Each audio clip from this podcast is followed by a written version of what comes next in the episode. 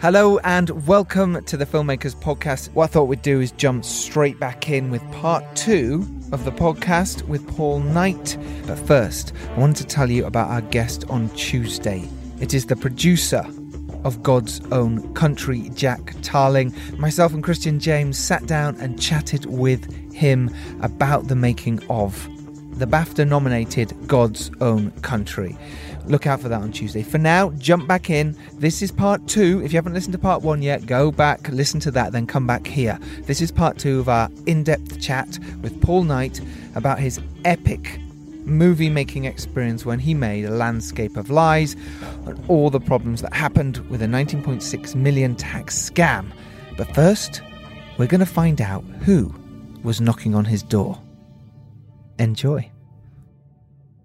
And so, of course, then they turn around and go, right, we're going to do a cast and crew screening in December. Mm-hmm. And everyone came down, watched it, everything else. And this is 2012? No, this is December 2011. So it's all the same year. Yep, okay.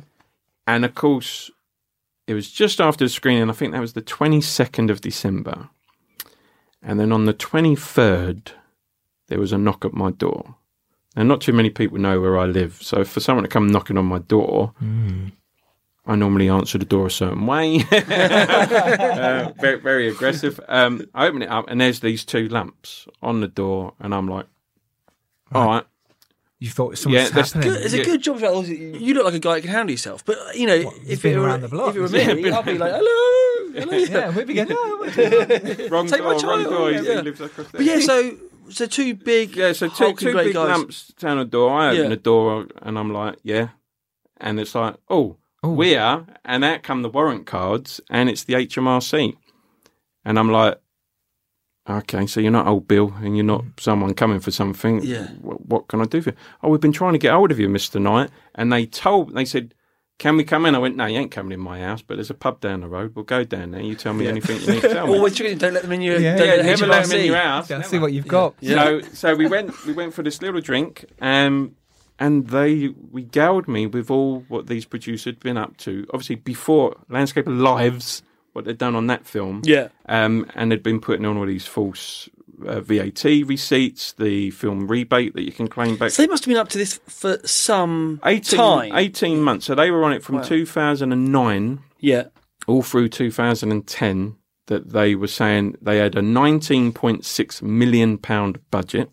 Wow. And all they did set up was a bunch of companies, and each company invoiced the other one. Yeah. So I think I read an interview with you somewhere. I think there was talk they weren't even going to make the film at all. No. Yeah. Well, obviously they'd gone out. So say they approached Liam Neeson. Yeah. Mm-hmm. So the fact that they approached his agent was he was interested. So that's you know what I mean? That's a classic can speak, isn't it? Yeah. And then obviously.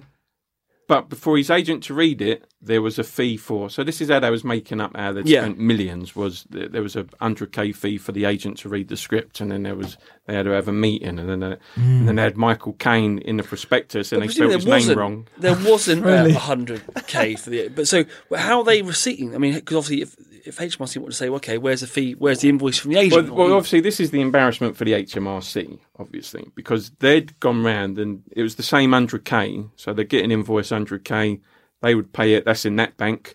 The next one invoices them, there's the $100K, and they just washed it around in a circle. Right, okay. But because all the invoices were paid and the money was going in and out of banks, from the bank's point of view, they're dumping $100K in their account every other day. So from the banks, it's like, these are... players. Yeah, not taking into account, it's the same $100K. So that was getting rinsed round. And every time they was doing false VAT receipts, so claiming back the 20%, and then obviously putting in the interim on the film tax credit for 25%. Mm-hmm.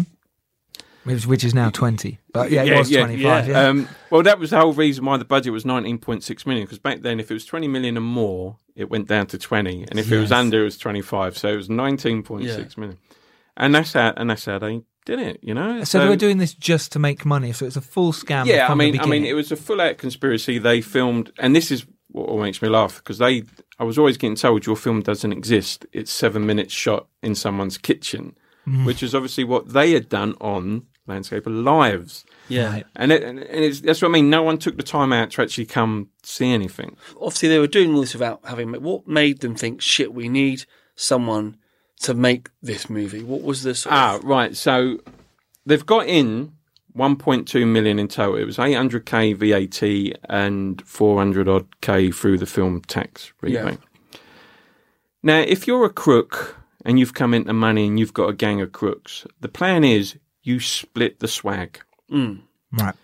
But the main guy went, we'll put that offshore. No one can touch it. So he put it offshore. The problem with that is some people's noses get out of joint because now it's all sitting in one bank account. Yeah. Mm. And as a result, one person went, sod you, phoned up Crime Stoppers and reported them. Right. All right. Mm-hmm. Now, whether or not this person was involved, I can't say. I'm not going to say. Mm. I just find it very convenient that it was only after the money went offshore suddenly everyone realised there was a crime. Yeah. Right. You know. Mm-hmm. And that's how the HMRC got involved. Now, of course, they'd started investigating, started going through, because they'd already forked out. It's like, oh, we obviously didn't check our stuff. Mm. They had big firms like Deloitte involved. And obviously, when they was going through it, one of the actors... that they had written off a charge for was Richard Burton, which was nice, but Richard Burton had been dead for like 10 years. But apparently he was alive to have lunch with to read the script. Which was 100K. Which was 100K, 100K lunch, yeah. And that's how it came about. So when I first met them, obviously they were just been arrested. Right. So when they went... Was that explained that quiet... So when they went quiet for 3 months, 2-3 months, yeah. It was because they'd been arrested, got on bail, and obviously joined together and decided if we make the film, we can pass it off as the film. Right. And then it's, you know, oh, we've got our numbers wrong. Yeah. So just make it... How about you come in tomorrow and make it next week? Next week, and we'll pretend that this film was made for 19.6 million. Which, as I said, after it all come to light, I said, if you'd have told me the film was meant to have looked like 20 million, I would have said to you, give me the million you've already had. Yeah. I'll make it a million. A million's going to look like 10 or so on the screen. And you might get away with it. Yeah, and you could actually get an A-lister if you had a million. Would they have got away with it? I don't know, this is all... So, you know, would they have got away with it had they made something that maybe they look more respectable? They, from the first lot of money they got, had they shared that out, who knows if they would have been reported. Yeah. The problem was that they just put in another 2.8 claim against more VAT and film rebate. So they thought, oh, it works, let's do it again. Right. And that's obviously on top of someone whistleblowing. That's how it started. Yeah, had they turned around and said, "This is it," I would have said, "Yeah, give me the million. For a million, I can get a couple of names in it. We can go for a bigger." Because I mean, we shot on Canon 5Ds. You know what I mean? Sure, but we could have went on a red. We could have went on something special, and gone on. I could have done something nicer that would have justified, perhaps not 20 million, but certainly a big chunk of it. Mm. But they didn't. It was greed. It was greed on their behalf. Yeah, and it backfired. So obviously, because I'm walking around town going, I made a film for 84 grand. Yeah, I'm all right. Yeah. You know what I mean? Who's in it? Who's in it? Who ain't in it? Yeah. Well, Joel's ain't in it, but who ain't in it? I was in it for a week. I remember getting a call and then saying, great, you've seen my stuff. And went, yeah, great, you cast. I was like, well, your picture was on my cast wall, so it's like, that roll's done. Well, his picture's on my wall, but it doesn't mean anything. That's different. And then I think Mark Bannerman finished December, so suddenly he got his bigger name. I'm fine with it now. Yeah. Now. Josh, you don't seem fine. No, I know. Well, hearing the stories, I was like, okay, kind of dodged the bullet. Well, that's how all the cast and crew were. So they were greedy, and had they not been greedy, yes, I believe... they would have got away with it. They wouldn't have made the film because they wouldn't have needed to. Mm-hmm. But come the court case, because, I mean, obviously there was then a 2-year investigation. And it went on and on. Yeah. And you're dragged into this. And I'm dragged into it because of my previous. It's like, well, you must have been involved. And actually weren't at all. And I weren't. You know what I mean? You don't mind getting busted for stuff that you're guilty for, but when you're innocent, it's is right. Because you're ex-doorman with a dodgy past, but certainly a shady part. Me and the police... know each other on first names basis, so it's sure. But they just went, "You're part of it," and I'm like, "Mate, I'm trying to turn over a new leaf. Yeah, I've got kids. I got this. I'm in my 40s. You know, blood, sweat, and tears directing this thing. Yeah. It was a nightmare. It's hard work." And it was like, so that went on for 2 years. So all that time, again, you know what the industry's like, because it must have on paper looked like doorman. now turn film director. You know, they must sort of look a bit like, you know, writer, director. They must be, you know, I suppose suspicious, because everything surrounding it, you can kind of understand they've, you know, 2 and 2 is easily made 4. Yeah, and I got that. And obviously, especially when HMRC is saying, well, we need you to make a statement. And I went, mate, ain't going to happen. You know what I mean? Yeah. I ain't grassing no one. I don't care. So I was very... So then they started hounding my wife, who had nothing to do with anything. Yeah. And to get her to get me to do it. And that just ticked me off even more. How are they doing that? What? Well, now they're calling her. Oh, wow. And they're knocking on the door when I'm not in and talking to my... And my wife's one of the most honest people going. So, of course, she's like... Yeah. You know, and I'm like, that's not the way we do things, love, you know what I mean? Yeah. So the strain starts at that point. But eventually, and I'll be honest, and I said it on the documentary that was made. Yeah, Channel 4. They were trying to reach out to me, and I said, look, they want me to give all this statement.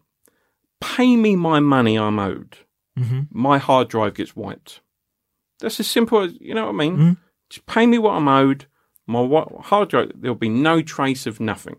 Yeah. And he turned around and went, you've got nothing. So what am I paying for? So I said, remember, I gave you this chance. Mm-hmm. Yeah. Not realising I'm a hoarder. I had every single email, bit of correspondence ever went on between us. So good. Text messages, everything. Receipts. So I went, yeah. So I went, okay, not a problem. Then I phoned up the HMRC. I went, I'll make that statement now then. Nice. And that was that. And obviously the evidence I've handed over, because there was boxes, come the court case, there was boxes and boxes of it. And it was my little folder that killed him. Yeah. Because they could have got away with everything, the stories they were saying, you know, they were being duped, they didn't know what they were doing, people took advantage of them. And then it was like, here's all the correspondence that says they knew exactly what they were doing, what they was out to do, what they was doing it for, and how much the film was. Yeah. And it was like... There you go. And when obviously I stood up and they had all... It was funny because the jury, they were there and they had all the accountants go up, the HMRC speaking. So by the time, the day I came along, it was all glassy-eyed. Yeah, they're over it. And they're like, this is not over yet. So breath of fresh air. So up I'm going, all right, people, what's happening? What's happening? And the judge is going, oh, can you calm down, Mr. Knight? I said, yeah, whatever, come on. But now the jury's... someone interested. Someone we actually on our level. Mm-hmm. So there was 5 of them convicted, 4 of them, because the first one, she just pleaded guilty, boom. First day, guilty, boom. Yeah. So because, set a precedent as well, sure. So because, if you do that, you must be sort of saying, I'm fucking guilty. I've done all that. Yeah. So then, what the other 4 turned around and went, well, it was all her. Yeah. Wow. Yeah. And then they were all innocent. She was the duper. So I admire her for taking it on the chin like that. Mm. You know, if you do the crime, you've got to do the time. But the other 4, no. And they all had 3 barristers each.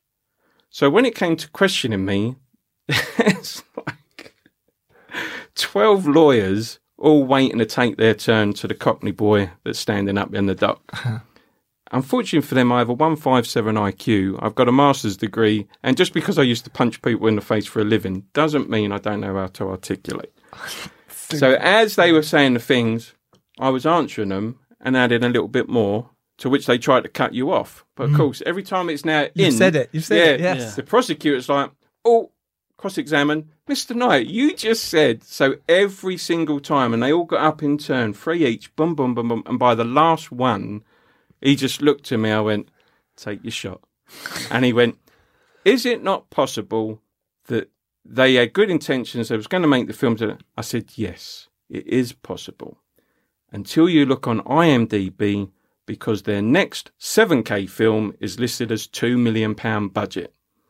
So if they were honest and already made the mistake, why would you say your £17,000 film is £2 million?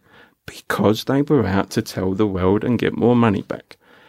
And the barrister just sat down and he just went, the judge is looking at me and I'm going, what can I say? I know my stuff. So they was like, okay.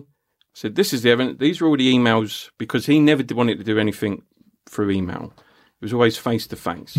But, of course, you're on set. You don't get home till 1 a.m. Yeah. You're not phoning no one up. Of course. Mate, I'm catching you up on the day. Ping it. But, of course, because I'm pinging it by email, he's got a reply. Yeah. And this is where he thought he was being clever. But of course, there becomes a paper trail. Mm-hmm. So although there's a conversation, then I would ask a question. He would answer. You know what I mean? So there was all things, and the contracts that he wanted me to sign blew his own. I was saying, oh, no, they're the same. No, they're two different films now. So it wasn't the same film. It was two different films. Mm-hmm. I said, but the contract here has both the names of the lives and lies in it. Yeah. So it must be the same film. Anyway, they got mullered, and obviously they all went down. So, yeah, just to recap, it was what sort of time were they doing for that? Did 6 years. Right. Yeah, he got... I mean, the combined time was like 17 and a half years between the five of them. Wow. The three lesser guys, shall we say... Well, the lady that... hands up, yeah, I'm guilty. What does she get? She got the same as him. Yeah. So it was the full maximum. So because it was the first time this had been successfully prosecuted, so it set legal history. Mm. And they got 6 years, 8 months each, but to only do half. Yeah. You know what the legal system was. Yeah. Yeah. However, on her behalf, because she took it on the chin, and I honestly believed she did want to make a film, I wrote a letter of leniency to the judge and just went, don't let her off, but... And as a result, she had a year and a half extra knocked off her sentence. Wow. Which was an even... Because I was sitting there on the day when he was getting it, and the judge was going, you know, she's had all these letters from her local priest and everything, and the judge was like, means nothing. However, Paul Knight's written a letter... And that's all that matters. And so, obviously, the fact that he got the most. Mm. But they're all out now. Yeah. You know what I mean? It's like, and they go on, and they never, HMRC never reclaimed the money. Yeah. So. And HMRC then changed their laws because of this. They clamped down on filmmakers massively. That's when it's like, oh, you know, this would never happen. And then all of a sudden, the media came out with like one story after the other with bigger scams than what they were up to. But.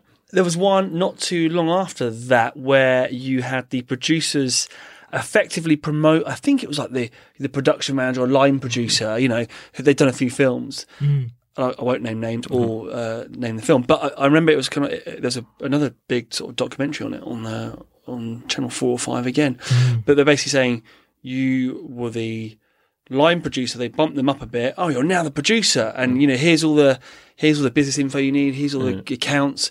But they're basically what they didn't know, they were running a money laundering service, and they went down. So not just amazing. I've got promoted to producer, mum. This is amazing. And they went down. Yeah, so it'd be effective. Yeah, it'd be basically they just were handed the keys to the kingdom as they thought it. Like, oh my god, I've got the most amazing promotion ever. But ultimately, they were sort of everything went through them. So. They must have learnt from that case, and then on your case, and then, you know. Well, like I say, because ours was the first, we are now in the legal history book, so anyone who trains to be a lawyer, they've got to study our case, and obviously the accountancy, because it puts such a thing, anyone trains to be a CCA or whatever the accountancy, they have to study our case. So out of that thing... My name will always be in the history books just for the wrong thing. So you've been kicked in the nuts now so many times. To me, it's such a surprise, and it's an inspiration why you've carried on and gone, do you know what? I'm going to make this film. I'm going to put it out there as a Paul Knight film and go, fuck you to everyone else. And I think that's commendable and incredibly brave. Well, that was more inspired because, like I say, it done the film festival. We won an award. You've won a few awards. Yeah. I mean, well, yeah, I'm talking about first time, right? Yeah, and it won an award, and it was like, and of course that was on the first edit. We didn't go back and do the second. That was so as is. It won an award out in Las Vegas. So that's the edit that did the festivals. Is the one that you took to the house that night and said, it just needs work. Well, it went straight out. They whacked it on one of those services that you can apply all the festivals with. So in Las Vegas, and not even a British film festival, it was an American one. We got an award for that. And then all the news broke. So our film and the award was good enough in 2012. But, of course, January 2013, when the court case started and all the papers ran with it, and it was at the same time that politician's wife got done for speeding and he got done and said it was the wife. Yeah. It was all at the same court, the press were always there every day. So it made news. And, of course, right after that, suddenly Las Vegas went, well, we're taking that award back. Mm. And my argument was, no, hang on, you're a film festival, not a producer festival. Mm-hmm. Our film was good enough to win. Yeah. Like why would you take it away from the filmmakers? You're penalising the actors and the editors. Exactly. You know what I mean? It's the whole team thing. Why would you take it away just because of the producers? But what annoyed me more was why, because of the producers who did a crime on a different film. Yeah, different name. Not even our film, but that's not how they did. No. So it was from that point I always felt the team got cheated, and that's why I always thought, oh yeah, this is what I do. However, HMRC then was seizing assets. The film was seen as an asset while they was trying to get back their money. And I then had to proceed through another 2 years of court proceedings to prove ownership fell to me in lieu of payment because I never got paid. And it was until November 2015 that the HMRC went, yeah, done. We see it as your film. It does not belong to them. It's all yours. They've got no involvement. And if they come knocking, just let us know because obviously they owe us money. Yeah. And that was that. But of course, the funny thing in that 2 years where he was sitting in his cell, he then took out a private suit against me for £1 million for loss of earnings. What? Saying I embezzled the budget and all the rest of it. So, of course, this, and he got a big, you know, these barristers wanted another crack at me now. But, of course, it went to that and the judge went, mate, that's not going to court. So every time a letter came, it was from the next level down lawyer from another company. And eventually it was like, one of his own handwriting. Yeah, the little high street guy. And it was just what would he have been hoping to gain from? He was appealing that he's innocent. Yeah. So the plan was discourage me as the main key witness. And he said, you know, this guy's got a criminal record and not. But as you can see, I'm not shy about talking about my past. So I just went, well, you knew because you said, how do I write crime films so easily? And it's like, yeah. This is how. This is why. You know what I mean? So I said, so don't try that one. You knew my background. You know, I'm not a criminal. I've done some stuff. I got caught. I didn't get caught. And now I moved on. So to discourage me, so when it went up for the appeal, my character witness. Presumably, I mean, he's going to be doing, you know, like maybe 3 years max, and the money's still buried offshore anyway. So just shut up and get on with it. And so that's what everyone else did. It was only him. But like I say, but again, it was like, oh, Christ, another court case. You know, you still got to go through that worry. I still then had to go get a lawyer to go fight a case. I was just fortunate enough that the lawyer went, mate, this ain't going nowhere, and they were right. But private investigator was hired. Private investigator went over to a couple of casts. I won't say who because, you know. Sure. But try and think. Oh. And it's like, well, I got paid exactly what I asked to get paid. I've got nothing. You know what I mean? Nothing to hide. So that went on. So by the time HMRC went, he's already done like 2 years, year and a half or whatnot. Yeah. And that was it. So now Christmas, the film's yours. So now the film's mine. It's Christmas, and I'm like, you know what? But it's been a drain. I mean, don't get me wrong. I mean, the doors that have slammed. I was going to say, surely from that, no one would. I mean, 2011, it was meant to be finally the career's kickstarting off, and then obviously. 2012, not too bad, but of course, in the circle, not because although it wasn't in the press, industry-wise, word was getting around. Yeah. And apparently, he was going around all the contacts saying it was me. So the guy who said, I never said I had a kind of background that I have, suddenly remembers I had a background that I had and went, it's him. So it was, literally, if there's the term blackball, I was it. And other filmmakers that went, we want Paul Knight to direct. They went, no, stay away. And then it was funny because despite all that, because of the award, because it was an American award, I got quite a bit of thing. So I had 3 jobs lined up. And I remember the news broke in the Daily Mail on the Wednesday. I think it was like the 13th of Jan. The news broke. And all in that same afternoon, all 3 jobs, we got to go with someone else. And it was like, so since then, it's been a nightmare. But the funny thing is, when people get to talk to me, you know, I understand, I've learned, you know, I talk to them and they go, oh, you're a great guy. And I was like, well, shall we do some work together? And I went, no. You know, but if you're willing to work on this and not put your name to it, we'll do that. So, so there are films out there, I won't say which because I don't want to get people into trouble, that I've written the script for, I've helped out on production, I've done, but you will not see the credit because they don't want that association, which I understand. It's kind of good that you understand that and then sort of go, all right, that's quite so you got amazing. The film back, and this is the inspiring part of the story, is the fact that the film's now yours and you're releasing it imminently. Yeah. Any day now. Any day now. So, of course, when it came back to me, it was the start of 2016. Now, I always knew there was a different edit to be had at the film. Yeah, because you still haven't done that. Yeah, because obviously it's the second thing. But, of course, I got no money. You know, it's not like back in 2009, it was like, mate, you want to make a film? Pfft, there's my money. Let's make it. Now it's like, oh, times are hard. Totally, and depleted as well. Yeah, because, no one's hiring you, no one, and I'm not getting no kudos. So from a career point of view, it's not as though I'm staying relevant. It's just everyone knew me behind the scenes. Daughter's getting older, draining for money. Yeah, that's it. And it was a case of, I need to edit. Now, of course, now comes the funny bit, because no one... I've got no time for editors. If there's any good editors out there, I apologise in advance. But every experience I've had with an editor has been a nightmare. Because my editor on The Dare, Oliver Parker, is amazing. That's what I mean. So I'm sure there's many out there. Yeah. But my unfortunate thing is they've been terrible. So I thought... Right. I've got to now say, now my editor, Will Long, is also amazing. So if I go silent, people are like, you didn't mention it. Yeah. So that so you need to contact either one of our two editors next time. I'll keep that in mind. Yeah. Oh, well, now, see, this is where the story gets interesting. Well, it's been pretty interesting so far. Yeah. Oh, sorry. Well, now it gets really interesting, especially for you filmmakers out there. So start of 2016, editors, I'm reaching out to friends that are editors, and they're going, yeah, but all I'm getting is the same story I did with the Phantom Menace editor back in 2009. They'll want to know. I need to get this film done. I know there's a good film in here, and I think the whole team deserve. There's so much negativity. I mean, half the cast don't talk to me. A lot of the crew don't talk to me. Don't know why, because I paid them. We made a film for all the press that's out there that there was no film and everyone was conned into it. How was you conned? You was paid. You set your fee. You was paid the fee. At the end of every day, I might add. Yeah, but even you going to the bank and getting it out. And obviously, but there's some that have remained...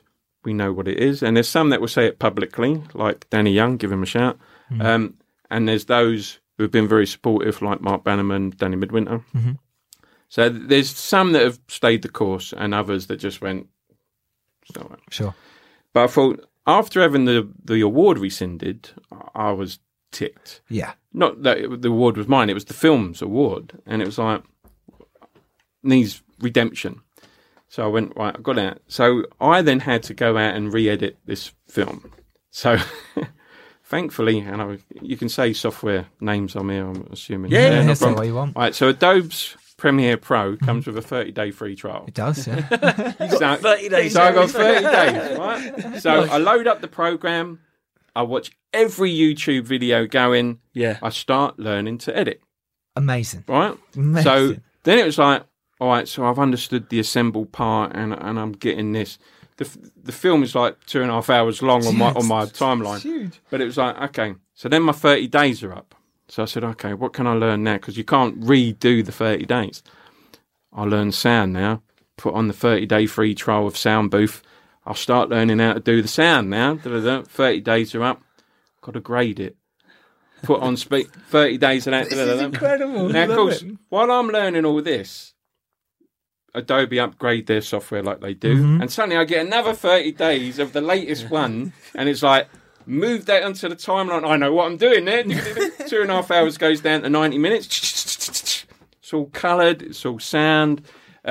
Because of the documentary that was done by Ben Lewis, there was a composer who does the score for Halloween and a lot of horror films.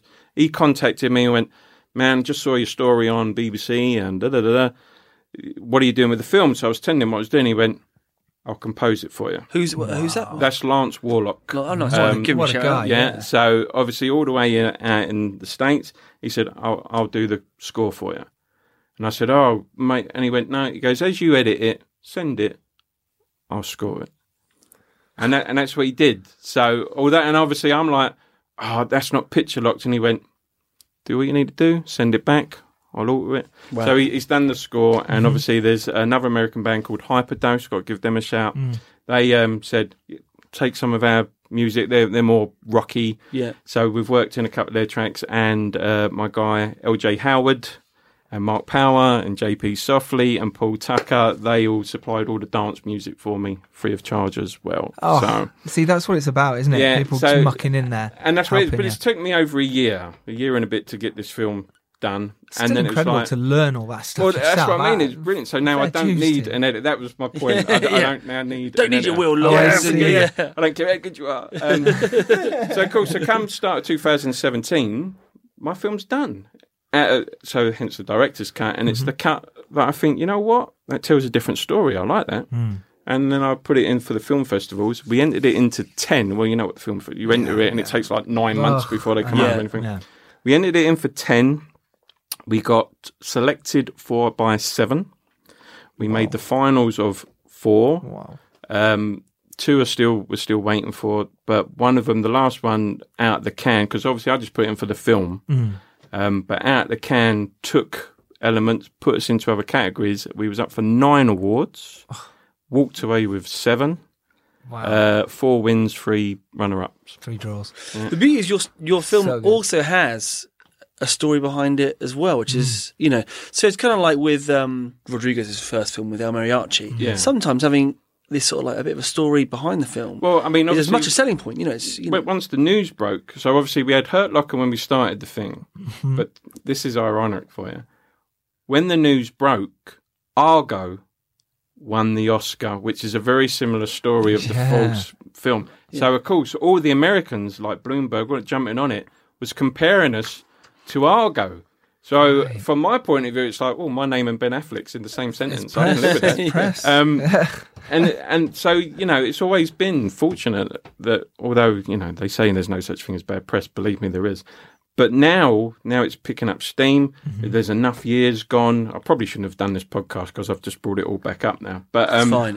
I think just cut it all out. Just my name and this bit. I think it's good to set the record and put your side, constantly be putting your side of the story forward. Agree. You know, so I think more people hear that actually it was nothing to do with you. You're a good guy. Yeah. You just made a great film. Yeah. And now you put it out there from you learning how to do it. I think that's incredible. That's it. So now it's out. Like I say, we put it in for the festivals. It's been screened a couple of places. It got screened, opened the Cardiff International Film Festival, and it was the only screen. It opened it, and it was the only one to be sold out. So I was quite happy about that. Wow. And when it played at Nottingham for the Out of the Can Film Festival, it ended the festival and we got a standing ovation. Oh, now, I always put it down to people were just glad that the film was over. Yeah, standing up and leaving. Or we can still make the pub if we hurry up. Yeah. So that was quite humbling, you know, that was something. And then, of course, to win as many awards as we did. I'm still not bad. I got Best Director. Yes. Danny Midwinter got Best Actor. Andrea McLean, and this is the interesting bit, won Best Actress and beat Karen Gillian for the award. Wow. And I will come back to that in a sec. And obviously, Andre Nightingale won Best Supporting Actor. And then we got runner-up for Best Soundtrack. So again, shout out to the guys. Best Producer, because I'm sure that was just a mock one just to rub it in. And we got follow-up for Best Film, runner-up for Best Film. So that was a nice... Did the producers turn up to it?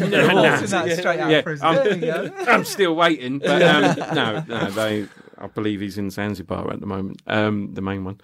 Right. When can people buy this film? Is it going to go on Amazon? Right. What's the next? So this is... I was having this discussion with the distributor this morning, funny enough. Who's distributing it? Film Vault is doing it. Oh, great. Yeah. Yes. So they're doing that. And so we were talking about it today, and the plan was we was going to do the theatrical thing to get the BAFTA. More... And I know I shouldn't say this, but more to stick it to BAFTA, who've been blanking me for years, but to say, but now you have to recognise my film because we've had 10 cinema screenings. But then I was thinking, you know what? Let's just get it out. Get it out. It's been long enough. So I think it's going to be very early spring. Okay. And it'll be available on VOD and DVD. So super. There's such a wonderful story. And honestly, it's so inspiring. And I'm so pleased that you stuck at it and have got this film out. And if this isn't an inspiration for other people who aren't making a film, and they're thinking about it, this is it. Do you know what I mean? You can do it. And you can go through all that. And still do it. Yeah, absolutely. I mean, obviously, there's, I got some encouraging words. Yeah, you know, Stephen Follows. Yeah, of course. Stephen Follows. Yeah. And I was speaking to him again, all off the record. I was speaking to him, and he said, I can never see what the market of your film is. He said, because of the baggage behind it. He said, however, you are an inspiration to have just stuck with it every year, keep fighting. And he said, you know, it was nice to hear from someone like him. Yeah, to say that. It was like that. He didn't have to. So, it was. So if that hasn't deterred you, what's next? Right. So what's next? So our screening's obviously the 18th, and the following week, a Glutton for Punishment. We're going straight in to make a new film. You know, motivation's back now, called 24 Little Hours, that we plan to shoot within 8 days.